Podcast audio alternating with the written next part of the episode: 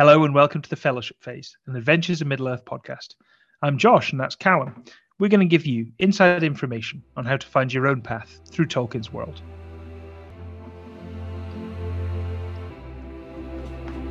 There was the city of Dale, its markets known far and wide, full of the bounties of vine and vale, peaceful and prosperous. For this city lay before the doors of the greatest kingdom in Middle Earth, Erebor.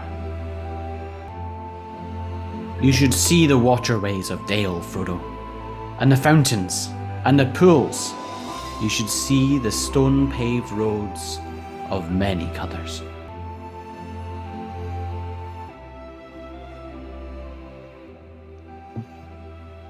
Hello, Callum. Hello, Josh. Strong impression. Thank you very much. How are you? I am Groot. No, I am good. Don't know where Groot came from. Although I was, I had a, I had a really good day, and one of the reasons why I had a really good day is because I really love living in a city. That's a strong segue into this episode because Yeah. this episode is going to be about preparing cities. Yeah. And what's so good about cities? There's so much to do, so many people to see and talk to and interact with.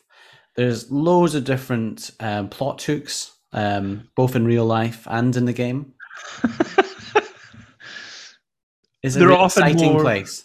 Often more job opportunities in cities than there Yeah, are. yeah, you might get some jobs. Yeah, There might be an adventure notice board somewhere that you can pick up a few bounties from. yeah, yeah. The the worst of the chocolate bars, but I actually agree. I've for a long time thought bounties are absolutely rubbish, and anytime I mention that, people get really angry about it. well, write in of your complaints. Have you ever had a dark chocolate bounty? Because that's that's slightly better than a normal bounty. I have not had a shark, a shark chocolate. No, I've not had a dark chocolate bounty. However, once when I was in America, I saw uh, we were at a, a gas station, and you know, like American confectionery is different and like massive.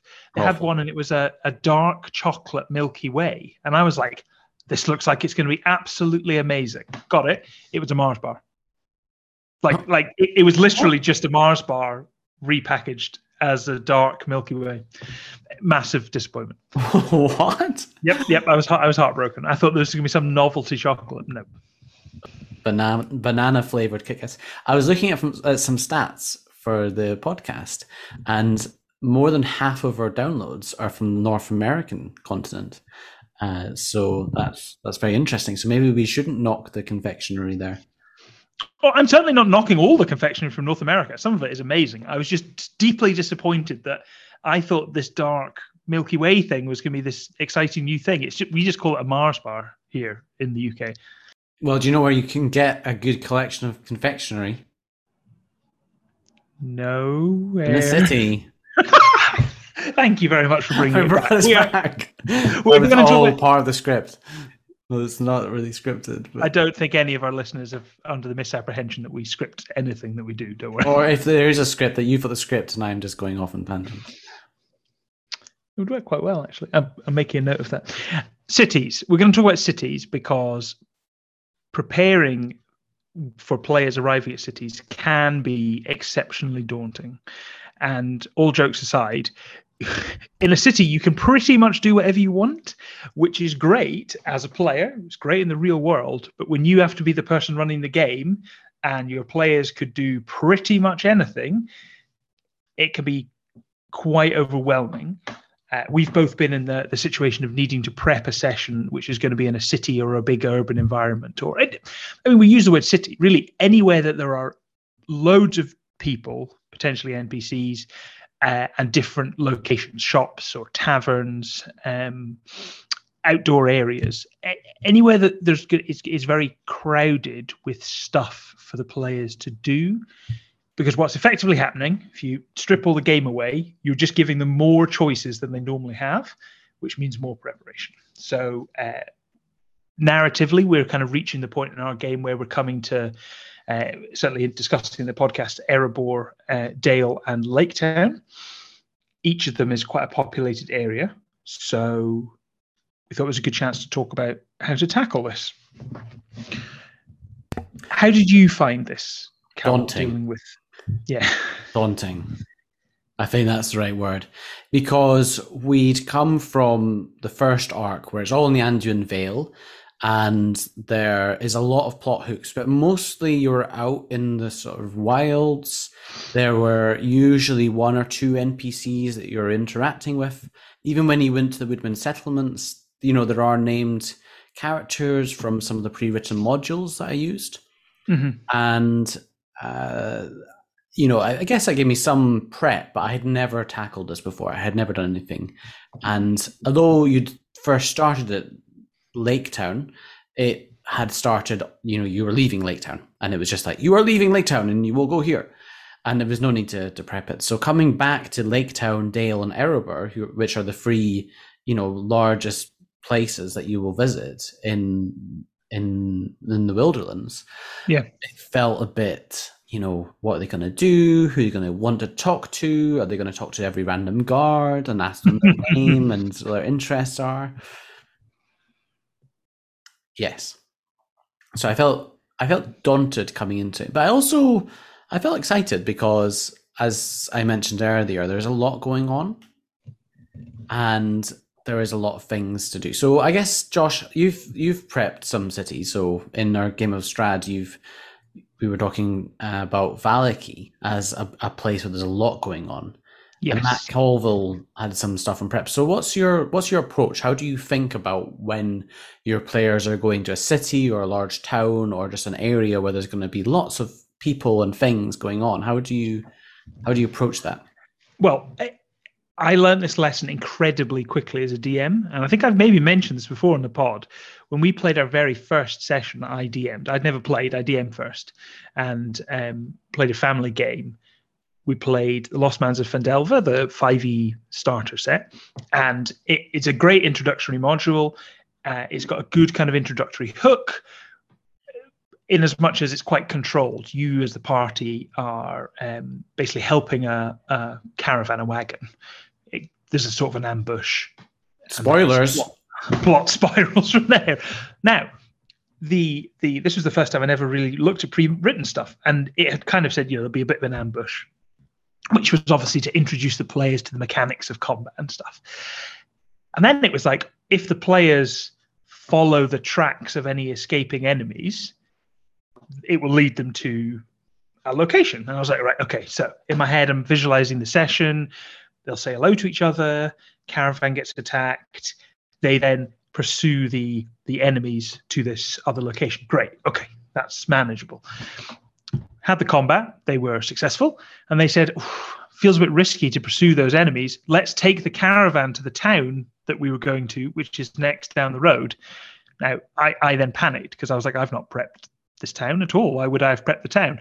They arrived. They wanted to like find somewhere to stay. They wanted to sell some gear they'd found. They wanted to drop off the the cart to effectively complete that mission.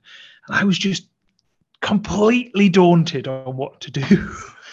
uh, and I learned literally session one that uh, you can't predict what your players are going to do, and it's hard to anticipate in the moment what's going to happen. So keeping your prep manageable makes a big difference. Mm. This was definitely true in in Curse of Strahd. If anyone's played or is aware of it, there is a, a kind of a the the most populated area is a place called Vallaki, which is kind of the hub of the the game. There are so many memes that float around on the various Reddits and stuff about prepping Vallaki because there is so much information. The number of NPCs and locations there is it is is vast. It's so thorough in the module. The plot hooks are fantastic, but to prep the town, there's not really any way of prepping it without kind of reading everything, because once the players arrive, there's no real way you can control which door they knock on or what they think to do first. Now, most of the time as a DM, you know roughly what your player's mission is and therefore where they're going to go. Like they're going to rescue someone from that cave. Okay, so you you you know roughly the steps to get there, and you also know where if they rescue the person, they're likely to return the person to the the quest giver. Great, right? That that's quite linear. Even though the way they do that quest, they could tackle it in a hundred different ways. It's reasonably linear, the steps.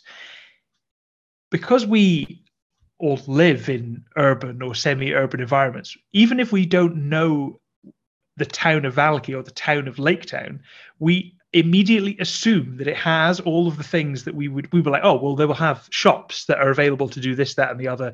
There'll be somewhere to stay. We'll be able to rent a boat. There's probably some kind of game or socializing thing going on. And it's almost impossible as the dm to prep everything. Like your players are going to ask for things that are not unreasonable that you just haven't thought of. So i think a good way of doing it if there's pre-written stuff is to skim through all of the material. Um, maybe make bullet point notes. I did that. So I didn't know everything in great depth. Like I didn't know that if you visited that particular tavern, all of the NPCs who might be there, but I knew roughly what each location was. And if you asked anything or thought any questions, or the classic thing, stop someone in the street to ask them a question, the basic information is kind of in front of me and i'm like right okay. If they have any questions around this npc or that quest i can gently point you to one of a couple of locations. What you're really trying to do is only have a couple of places the players are actually going to un- going to end up at and signpost them toward them with whatever they do. So it's not restrictive. Like if they want to go and um, buy new armor and you have to kind of make up a shop that's selling equipment the person behind the desk can give them a hint that they need to go and speak to mm. a particular person. Um, so it's not it's not really railroading. I think it's just about trying to keep the focus on what the different locations and different NPCs are there. I I I was just thinking so much when you were talking there about lessons I've learned I, I think it was the first thing I DM'd, or maybe I started Adventures in Middle Earth. I think I did, and then I started running a homebrew D and D game on an island that I made up, which is sort yeah. of in the forgotten Forgotten Realms, but off a bit. And I had all these like ambitions and plots, and I started doing a big city, and I prepped so much about the city, loads of NPCs, and then the main characters that you spoke to were just the random guards at the dock. Yep. I don't think. Were you playing the first session? I, I did play the first session, which made it even more confusing when I did join the party, um, and they just kept talking about Rob and Bob.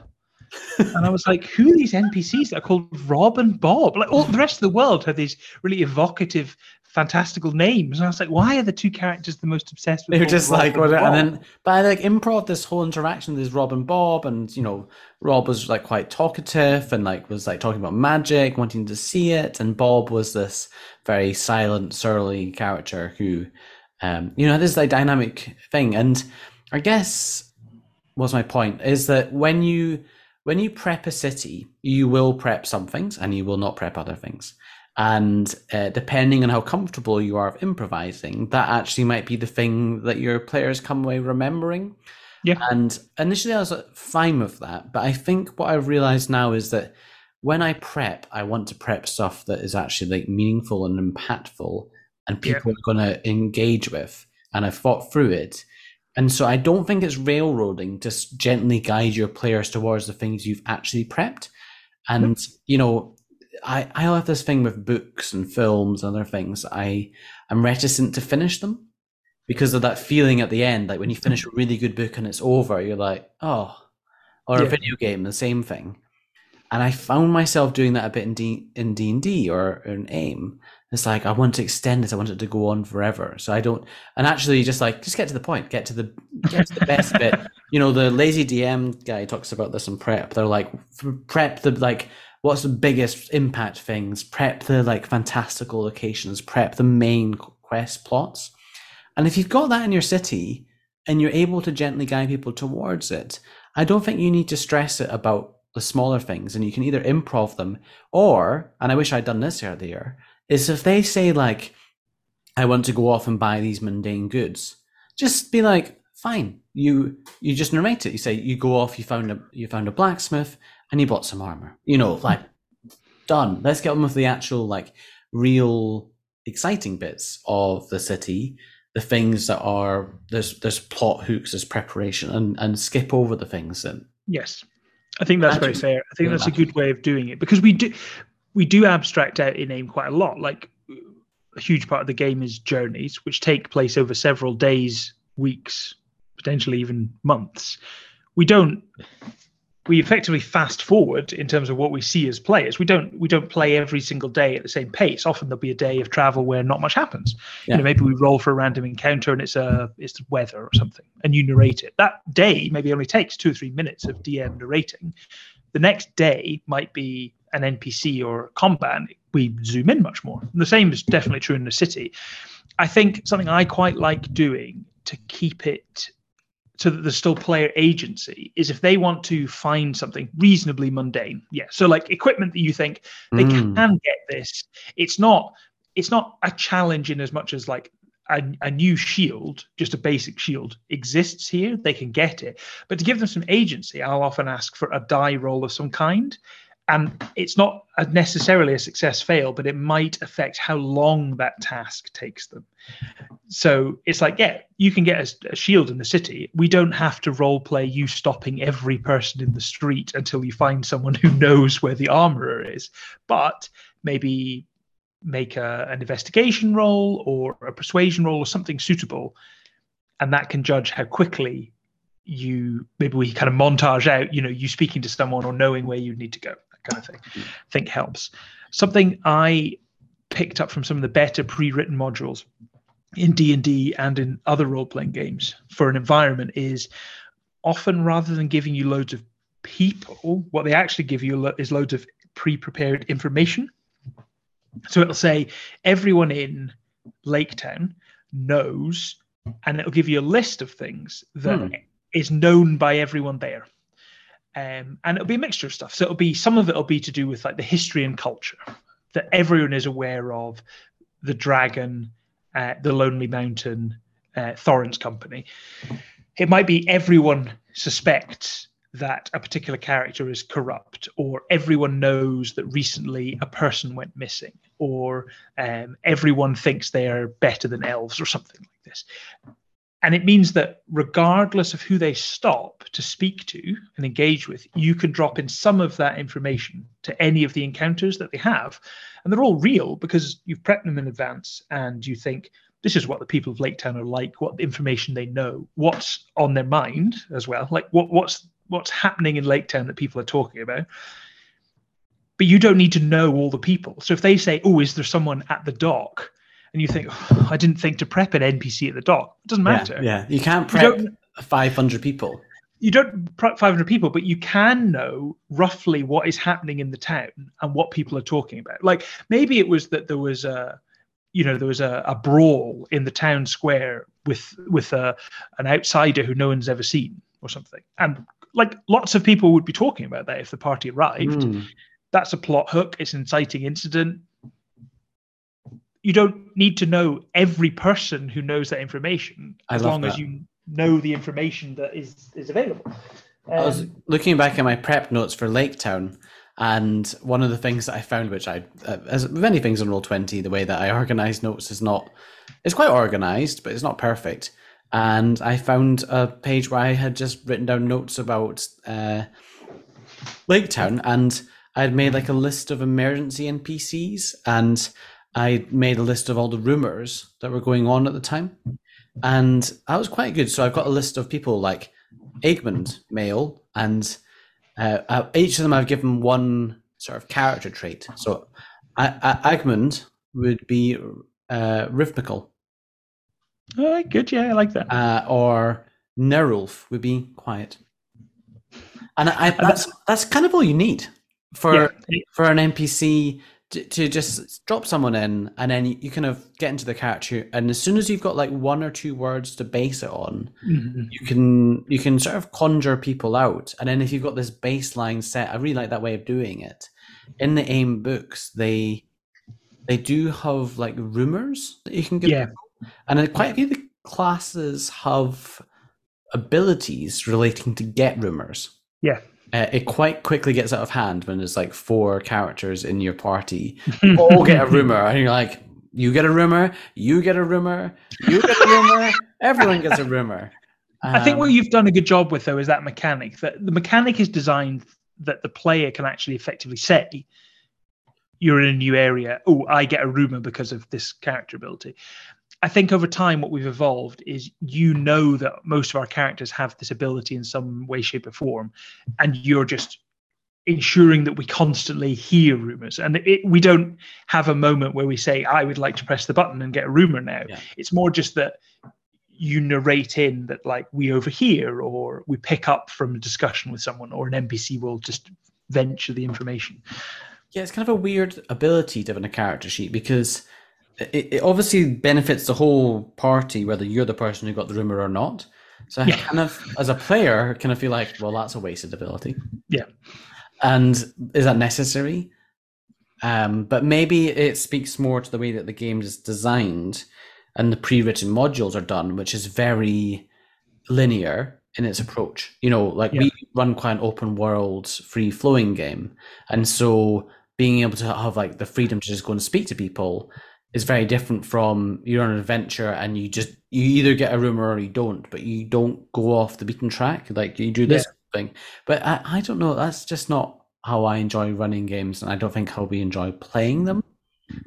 Which kind of ties into the city thing again, in that like I think uh, there's so much material in the Rhovanion region guide um, and in some of the pre-written modules. So the Erebor uh, adventures and the Wilderland Adventures book. Yeah. And then there's another there's a book called the Erebor Region Guide, I think it's called and the player's handbook's got some stuff from Lake Town as well. So all the resources for prepping these free towns or cities is there and it's scattered. And what I did when I was going to prep was, I guess, sort of what you did. I gathered all the rumors together, so I had a list mm-hmm. of ideas. I didn't think about like who knew what, and that would have been really helpful now that I think about it. I came. I w- went to the book for each of these cultures and looked at the list of names, and then noted them down so yeah. I could come up with names quickly.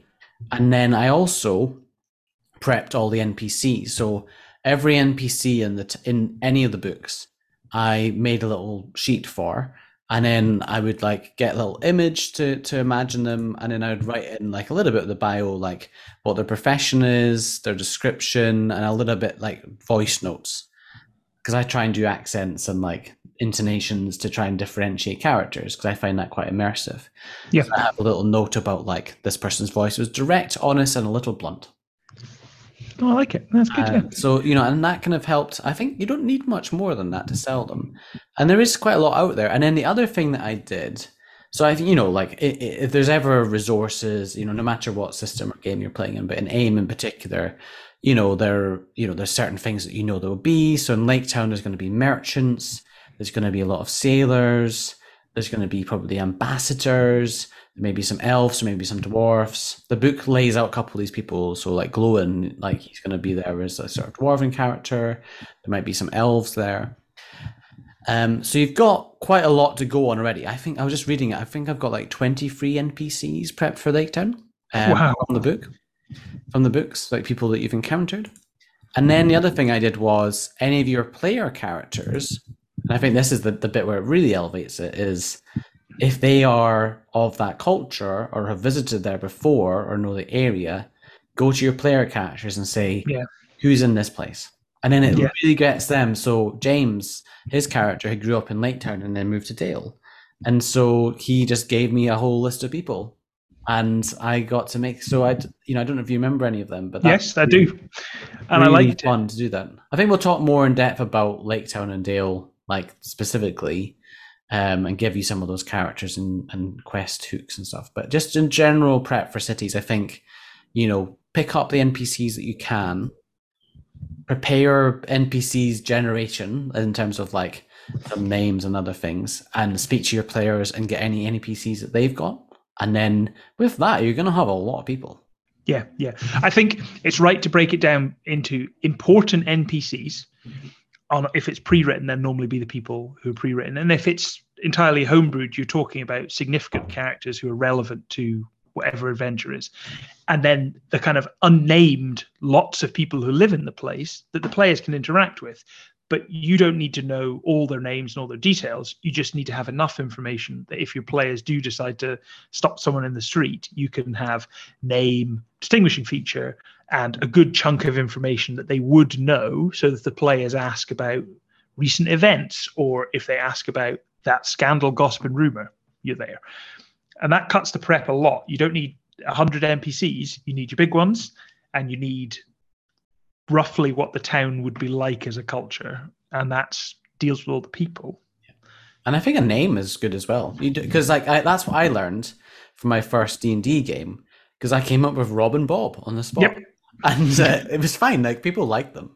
Like I think the improv went well. It was a fun little interaction. And we still talk about it now, so it was clearly memorable but it wasn't the names that fitted with the setting or like what was going on there. So it was it was like, oh, I should just. And now I tend to have that. A lot of DM screens have that. They've got like name yep. on names in the back of that. and I I feel like all the people like on Critical Role when when Matt like is um. But the, the party quite often will will just ask yes. people or ask like really in depth questions. They'll te- they'll speak to a blade of grass at the side of the road speaking to plants, and they become this like really memorable thing. And he has this amazing ability, I think, to just improv.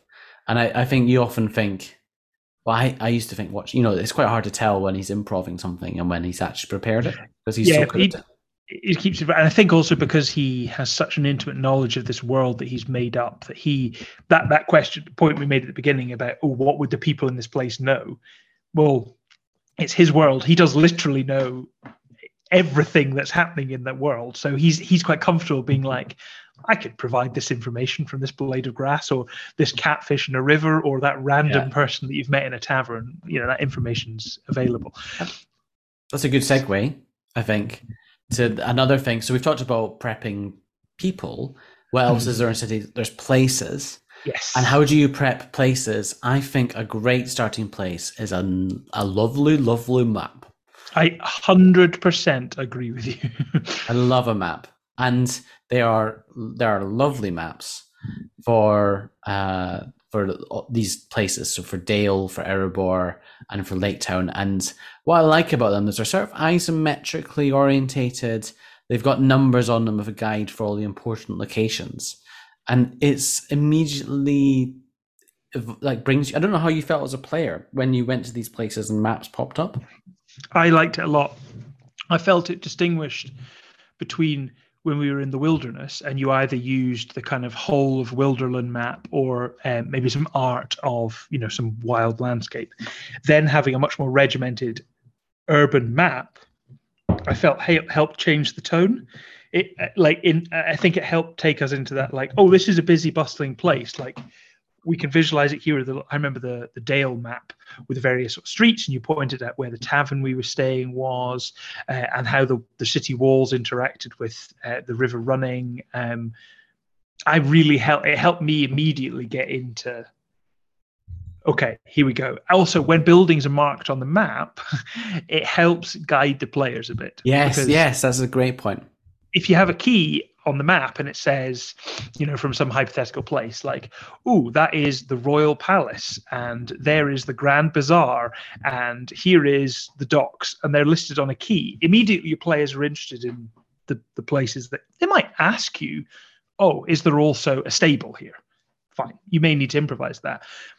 But you are saying to your players, these things are definitely here you're in a city, it's perfectly reasonable that as soon as you walk in, you'll see a sign or you'll be able to see the building or you will just know in advance. Like you're not giving them information that isn't going to immediately be apparent to them anyway. so it's perfectly fine to say, yeah, here you go. Town criers, thoughts? I find them incredibly hard. Every time I've tried to play a town crier on one of these games, I yes. found it so hard because then you get bombarded with questions, and I'm like, this is just a town crier. It's not important. They're busy. Yes. I think players, and we've talked about this before, and it's part of the joy of the game. Players put importance on things they want to, and often that's the joy of the game is that they steer the story in a different direction. But if they say, "Is there a town crier?" and you say, "Right, okay, yeah, here we go," it's hard to introduce information from the town crier that isn't important because your players will think it is important. So you might have like a really meaty plot hook or mystery, and you think, oh right, maybe the, the town crier is going to mention that there was a break-in at the stables yesterday, right? He's going to mention that as one of the things because that's going to become relevant. Or we'll layer that in. If you only say that, the players will think that's vital information. Let's immediately pursue it.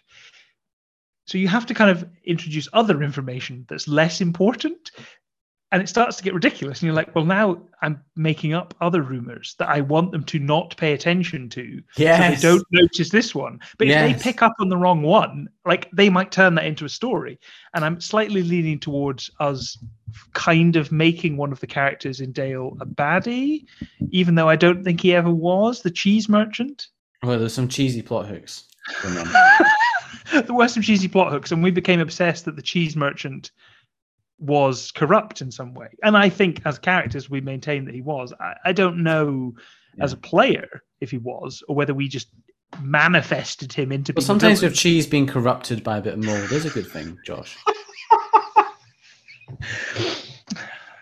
well, we'll never know about that one. Uh, the I forgot what I was going to say. You distracted me with this cheese merchant chat we were talking about places and preparing places. Oh, so, and I think the thing about having extraneous information is good and bad. And I just something that popped into my head there is I think it is important. It's the same as like someone who's got a really high perception or passive perception, right? I think a lot of the time as a player, you think that means I will just see exactly what's going on. And you know, there's that thing about, well, do you just over describe everything? Like you notice there's a small caterpillar, like 100 meters, you know, like, you know, how much detail do you give? Do you give them extraneous information? And maybe it's something about like when you're in a town, you bombard, like I quite like doing this, like bombard them with stuff. So I, I, I love the books for this actually, because you're really nice descriptions. So I usually would just sort of read from the book about a new location and say, here's some information. Yeah. try and get the feel of it. Like describe what the town is what's going on the atmosphere what people are like going past the small things you notice. And then maybe give them lots of information. And then you can get an, a, an ability check in you know maybe the town crier they have that interaction. And then you get them to make like an intelligence check of some sort. And then they yeah. And then they use that to whittle down and be like well, you know, you you you with the town crier information, and you ask some people on the street, and people seem to think that this is, you know, that's been resolved, or you know, you know, the, these sort of things happen all the time. You're like, oh, there's always robberies going on down in the in that part of town, but um, that's very unusual about the the problem with that that merchant outside of town. You know, like you so. It is a balance, isn't it, between you want the place to feel bustling and alive and yes. full and busy, and that there's a lot going on, but you also the same with the buildings and the npcs you kind of need to drive them towards those critical plot hooks that you've actually prepared and not have them going off on a wild tangent about something that you haven't prepared i think a good example of in the uh, well in in the book but very well done in the film is when they arrive at the prancing pony in Bree because in game terms, the key thing there is there's a massive NPC in Strider is at the Prancing Pony, who they'll cross paths with. Is an opportunity for. They go in, and Peter Jackson does a great job of showing the tiny hobbits in a pub, which is a familiar setting, but this one's very different, and they're quite daunted by the big people, and it's a bit rowdy and bawdy and boozy.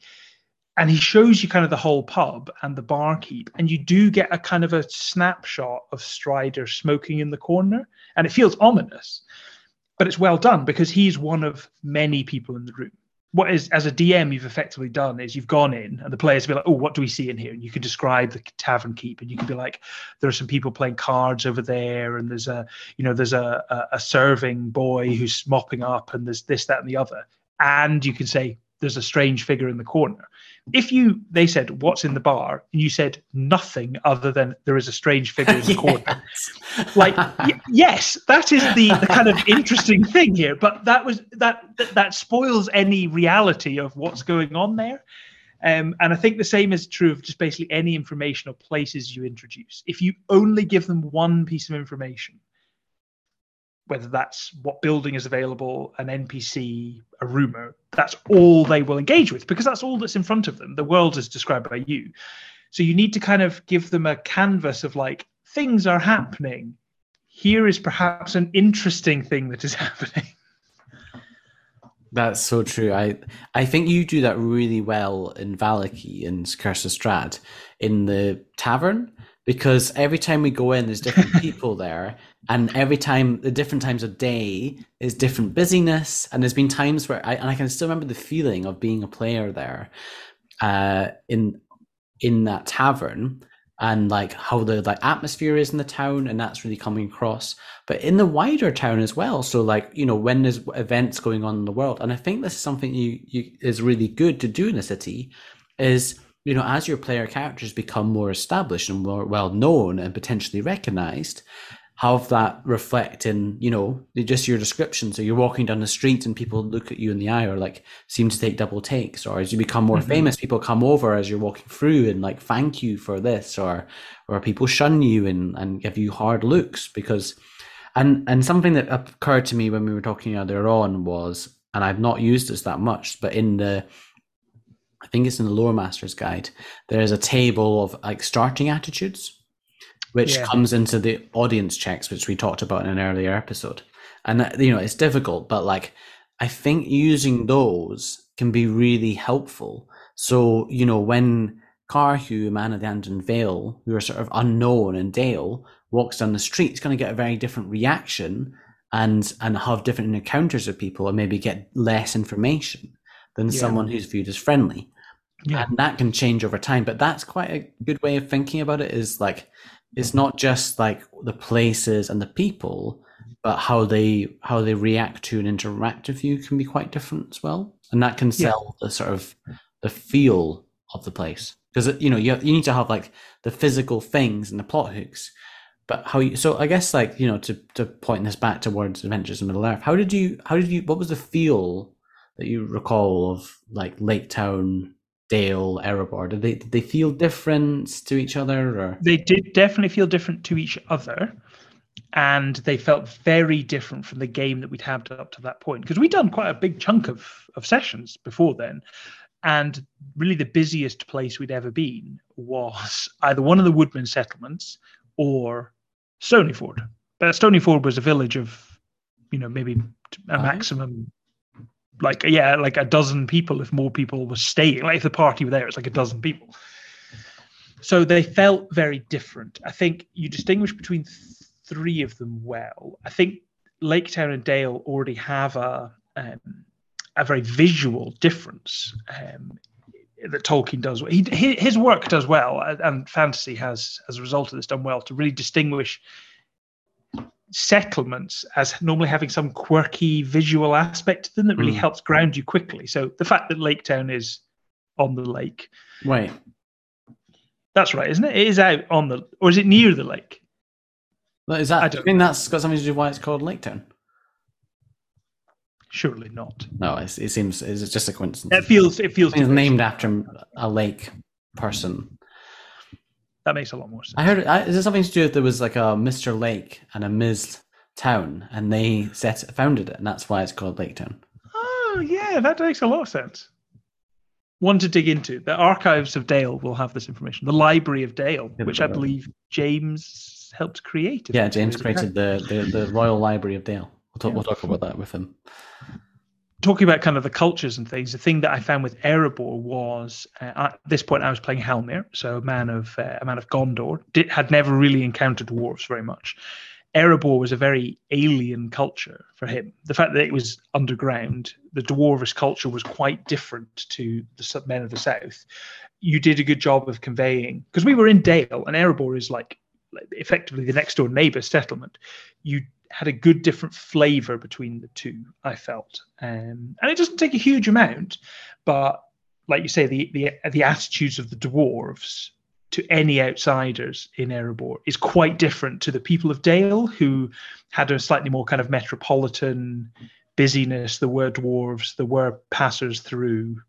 So I think that all all really kind of helped give a different sense of the place and make them memorable. So we've talked about about like how you would prepare a city and and the places and the people.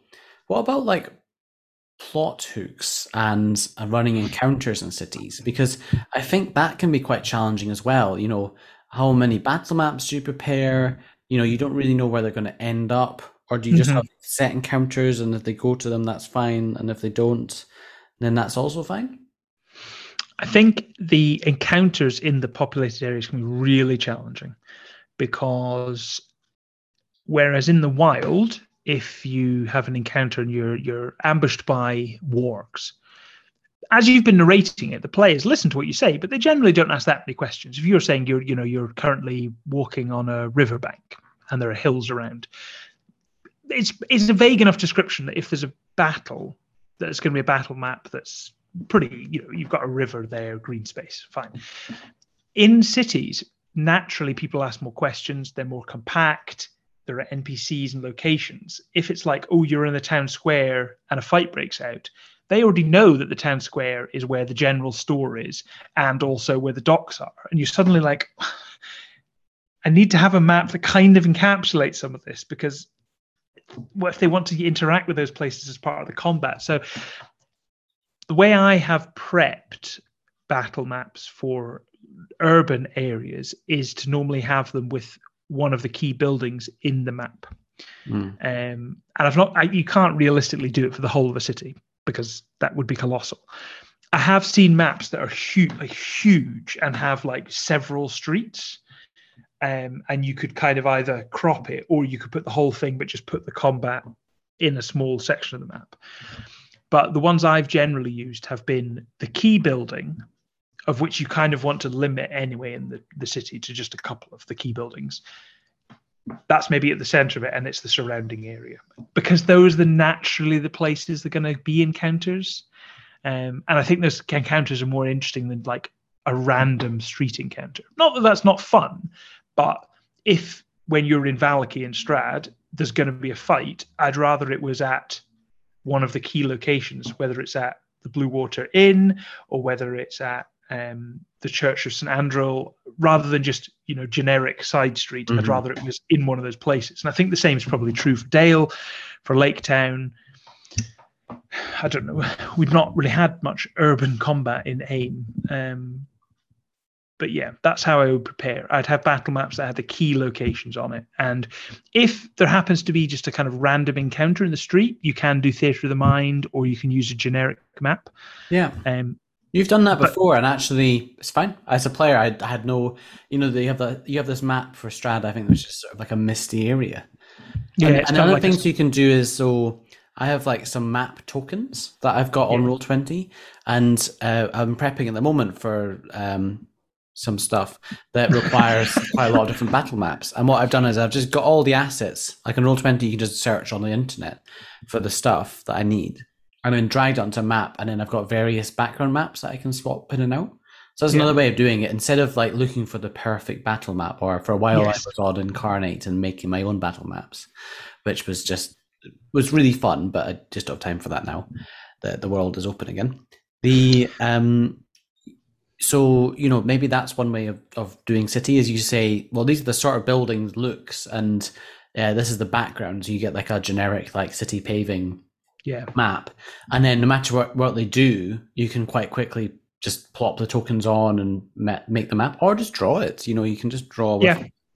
map tools. And if you're in person you know um it's a very different way of prepping cities in person. But you know you don't i think theatre of the mind probably works better in person than it does online I don't know how you feel I actually know what you mean. I think, I think people can understand theatre of the mind very quickly, um, but it is a very shared experience because whilst it doesn't matter that you can't all see, it doesn't matter if when I'm describing a building you think it's a red building and Scott, who's playing with her, thinks it's a, a brown building. That doesn't matter.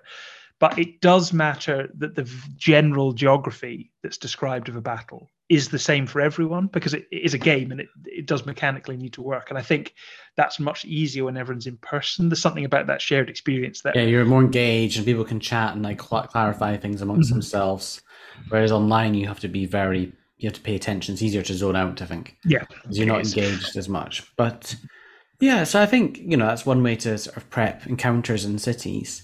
And I think the plot hooks, I guess, will come along with the people and the rumors that you've set up. You don't really need much more than that. I don't really like the idea of like adventure boards. I know we talked about that earlier on, but I don't. it just doesn't feel like realistic. It doesn't feel as organic, and like it, it, I think it's a very much a video game thing. Well, I say that. I mean, going back to classic D and D, it existed as well, but I think it existed when the game was much more focused on going on a quest, Yeah. and the getting the quest was often a very brief part at the start of the session. Whereas I think different pillars of the game, the kind of social and exploration aspects as they've evolved, getting the quest is not just this sort of tick box at the beginning. Now you very much want to like that to happen kind of organically. Now it, it doesn't because as players and DM, you've got together to do the quest. So you kind of all know that one's coming, but the characters like to get invested in the quest slightly more organically and like like picking it off an adventure board is not quite as fun as witnessing a dramatic incident or speaking to a patron who's given advice. What I would say about the players, and actually this hopefully the conversation we've had is not daunting anyone who needs to prep. I think player there is a social contract with players and DM that players do know that a DM has prepped a certain amount of stuff and that some things are unrealistic. So and I think 99% of players get this and are well behaved and know that, you know what? I could, because we're in this busy location, steer Callum wildly off track and try and turn this whole session into a conversation down at the docks trying to negotiate a boarding fee for something. Like you could theoretically force that. I think players know that's not where the fun is. Callum's not prepped that. Like that Two things in my head that when you're saying this. One is that I sometimes am the bad player, uh, particularly since I got access to the spell commune. I just come out with like out of nowhere questions that you have to know a yes no answer to, and that must be really hard. So sorry. And the other thing is that like talking about things that you know parts of the city maybe don't want them to visit or you haven't prepped properly or you know guiding them it just made me think really like of um old like rpg games that you'd play like i used to play the pokemon games on the Yeah. on the game boy and i love where it was just like you would go up to this area and it was just like one square to get through and they'd be like it would just they'd just be like a, an npc standing there being like oh looks like this area is closed for now yes, oh well no context, like months no information. yeah, and I just didn't need to explain it. And as a, as a, you know, obviously, uh, video games are very different from RPGs because RPGs the boundaries are much looser. You can have a lot more interaction with things like NPCs. But I, I think there is there is potentially a role, and I think your players would accept it if they like were like trying to do something, and you're like, I haven't prepped this, and instead of like either trying to rushily prep something or improvise and getting it wrong, um, or maybe that works fine for you. I, I tend to just improvise stuff if I'm not prepped, or um, you know, just being like you can't go there out of character. I think people would accept a sort of loose in-game thing where like you know someone comes running over and say like, oh, before you go there, actually, we need you at the barracks now. Can you come? And like that's, I don't think that's game breaking. I think that I think most players would be like, oh, cool, okay, yeah, we'll go over there. I totally agree with you. That uh, ultimately, what everyone wants is to have fun, and I think most people get that. I just want to make your life hell as DM, Josh. you and I share a very similar view of DMing, but, let's pretend it's No, about the fun. no. I think the other thing is that it's always possible, and this doesn't just apply to populated areas. If you, as the DM, feel like you want to clarify something, just step out of the game to like ask players Oh, yeah. directly. yeah, So great. if a player's like, maybe a player's had a brilliant idea how to tackle something in Dale, and they say to you, "Ooh, is there a sewer system here in Dale?" Because they're thinking we could sneak around in the sewers, and you think, "I have never prepped this. I have no idea." If I say yes or no, it might open up a whole can of worms. I might just step out and say, "What is it you're? What is it you're looking to Mm, do?" Yeah, you do that a lot. That's good. could you and if it's like oh we want to find a way of like sneaking around in the city and i'm like right great okay that's what your real question is maybe maybe that means i will improvise a sewer because i know what they're doing is they want to sneak around maybe it's to say there's not but and then lead Yeah, to there's a yeah. network of back alleys or Yeah, you like can give them another thing, and it, it it's funny because you just don't know what's going on in their head. I think of the like that goblin game that you ran for us things, where you basically the, the party was a group of goblins and we had these very chaotic missions where we were like given a mission and we were kind of criminals and there was an there was a we had to assassinate someone at a theater and it was just all sorts of mayhem and madness and actually that clarifying question can be really good because the, probably they're asking if there's a sewer system so that they can try and sneak in but yeah. maybe they're like well what we'll do is we'll block the sewer and all yeah. the sewers will back up and kill them with disease you know maybe that's their plan in which case you're like uh, you know, I'm not maybe going to improvise a whole sewer system because that's never, it's just not going to work. So maybe I won't let. So it, it can be work. Like going into a busy area, populated area or city, you are presenting loads of choices. That doesn't mean you have to present unlimited choices. Yes. it's still reasonable to ask for some clarification, and it's also, it's also reasonable to say no.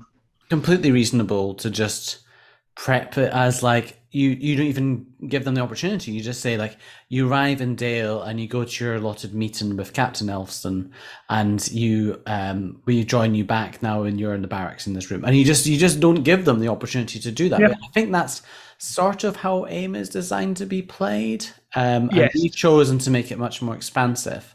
And I think in future episodes we'll we'll talk in depth about these places and some ideas that we might have. But for now, Josh, if I was, uh, well, we've been talking about doing a game set in Gondor, which yes. is which is more difficult in some ways because there is no published Adventures in Middle Earth material. I really hope that Lord of the Rings RPG comes out with a Gondor supplement. That would be amazing because be I think we are both huge fans, and there's so much of there's so much undiscovered country there. Not a great Star Trek film, but the um, you know there's so much stuff there to explore um, so if if we are going to go to Minas Tirith, what could maybe just summarizing what we've talked about? How would how would I go about preparing that? Because I need to do that. Well, it's in, that that is a good example because it's certainly one of the biggest, most populated places we see in the books or the films, or I believe that actually just exists at this point in yeah, Middle Earth. I think so. Yeah, one of them. So I think what we've learned is you don't need to prep every NPC, which is good because there are possibly thousands, tens of thousands of NPCs there. You don't need to prep them all. What you oh, do good. need to know okay. is who the key NPCs are that we might engage with. Maybe it is the, the steward, maybe it is senior military person. Um, maybe there's a, a, quest giver of some kind who's a, historian or you know an archivist. Uh, if one of us has a family connection that Halmir does, maybe some of their friends or relatives, and like you've said, you could work with mm. me to develop who they are. Well, I love that. Thanks. The, the other thing you need to do is think I don't need to know who all the people on the street are, but I do need to know roughly what's going on. So, is it that perhaps uh, uh, a party of of um, Gondorian soldiers was were ambushed at Osgiliath recently. So that rumor is going around. That is potentially a, a plot hook, a quest. It's maybe set the city on edge. Also, they they generally have an attitude towards um, people from Rohan. They generally have an attitude towards the north. Um, they know that there was a, a fire recently in the city. So, okay, there's enough rumors there that if we ask a stranger, you can drop in some information. And then you just want key places. Where might we stay? Um, you would probably know in advance why we're going there. So if it's that we wanted information, it's like, well, they might go to the library. So I'm probably going to need to prep the library and what information they could get. Um, and they'll likely want to see the, the patron of the city. Um, now, the steward is quite a senior patron for a party to meet. So maybe it's someone lower down. But if it's the steward, you think, okay, there needs to be a grand setting. There's likely could be an audience of some kind. Yeah. And I think if you've you've prepped your key NPCs, roughly what's going on, and a couple of locations, I think you've got a pretty good starting point for when we arrive.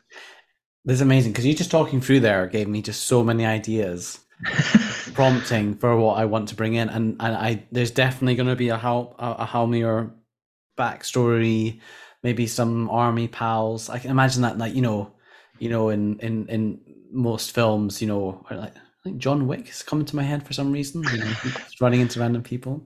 Not saying that Halmir is the John Wick of our Yeah, he's he's a total badass. Halmir's a total yeah. badass. The yeah, so I've got a load of ideas, and actually, I think probably the key thing is and I hadn't really done this before, is thinking about what everybody on the streets knows what's happening and what they're talking about.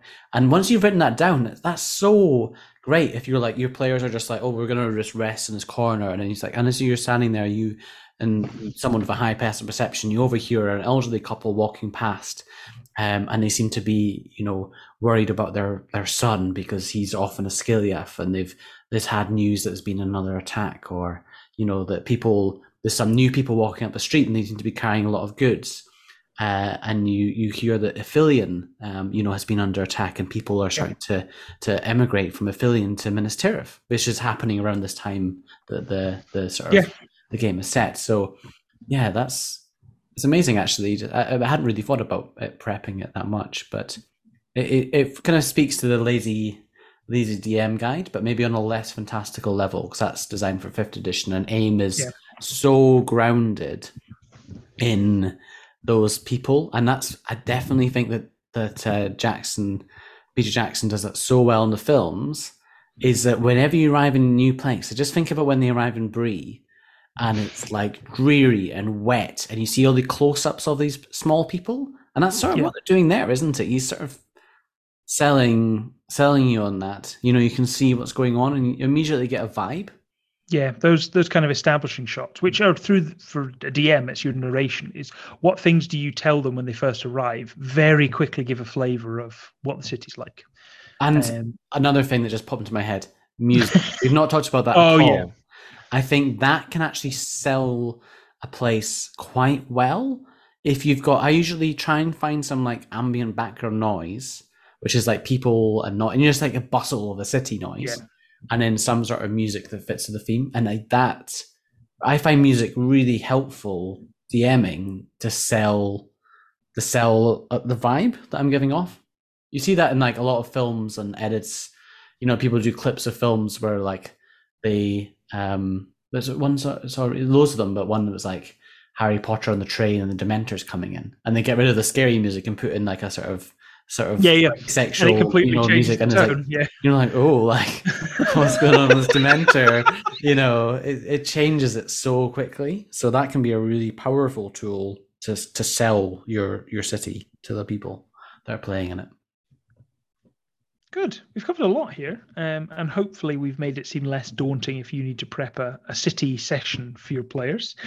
It is fun, and I do think it's one of these things that there's a lot of prep up front, but once they get there, they start to tell the stories a lot. Like they will, you'll very quickly pick up on the information they are excited by, whatever that particular NPC or a, a, a plot hook, or maybe it's a particular location. They may then not engage with a lot of the rest of it, and that's fine because you know maybe they come back to it later date, maybe it's still useful. But once they've kind of narrowed the story a bit, your prep gets a lot easier. So if you do the do the work up front, once they start telling the story, you can just follow with them. So, any final closing statements, Josh? yes, we've covered a lot in this episode. We've talked about cities and how to do them, and we would love your feedback on either whether or not you've prepped a city or had any concerns. So, if you can get in touch. The other, perhaps more important thing we talked about was North American confectionery and our strong views thereof. So, if you are in North America please get in touch either about your favorite confectionery or how to prepare a city. You can email us at the fellowship phase at gmail.com. We're also on Twitter at fellowship phase. So get in touch. Confectionery or cities? That's what we want to hear about. Or confectionery made of city? No. Cities made of confectionery? No. Wait, no. Just cities and confectionery. We'll we'll bring them together later.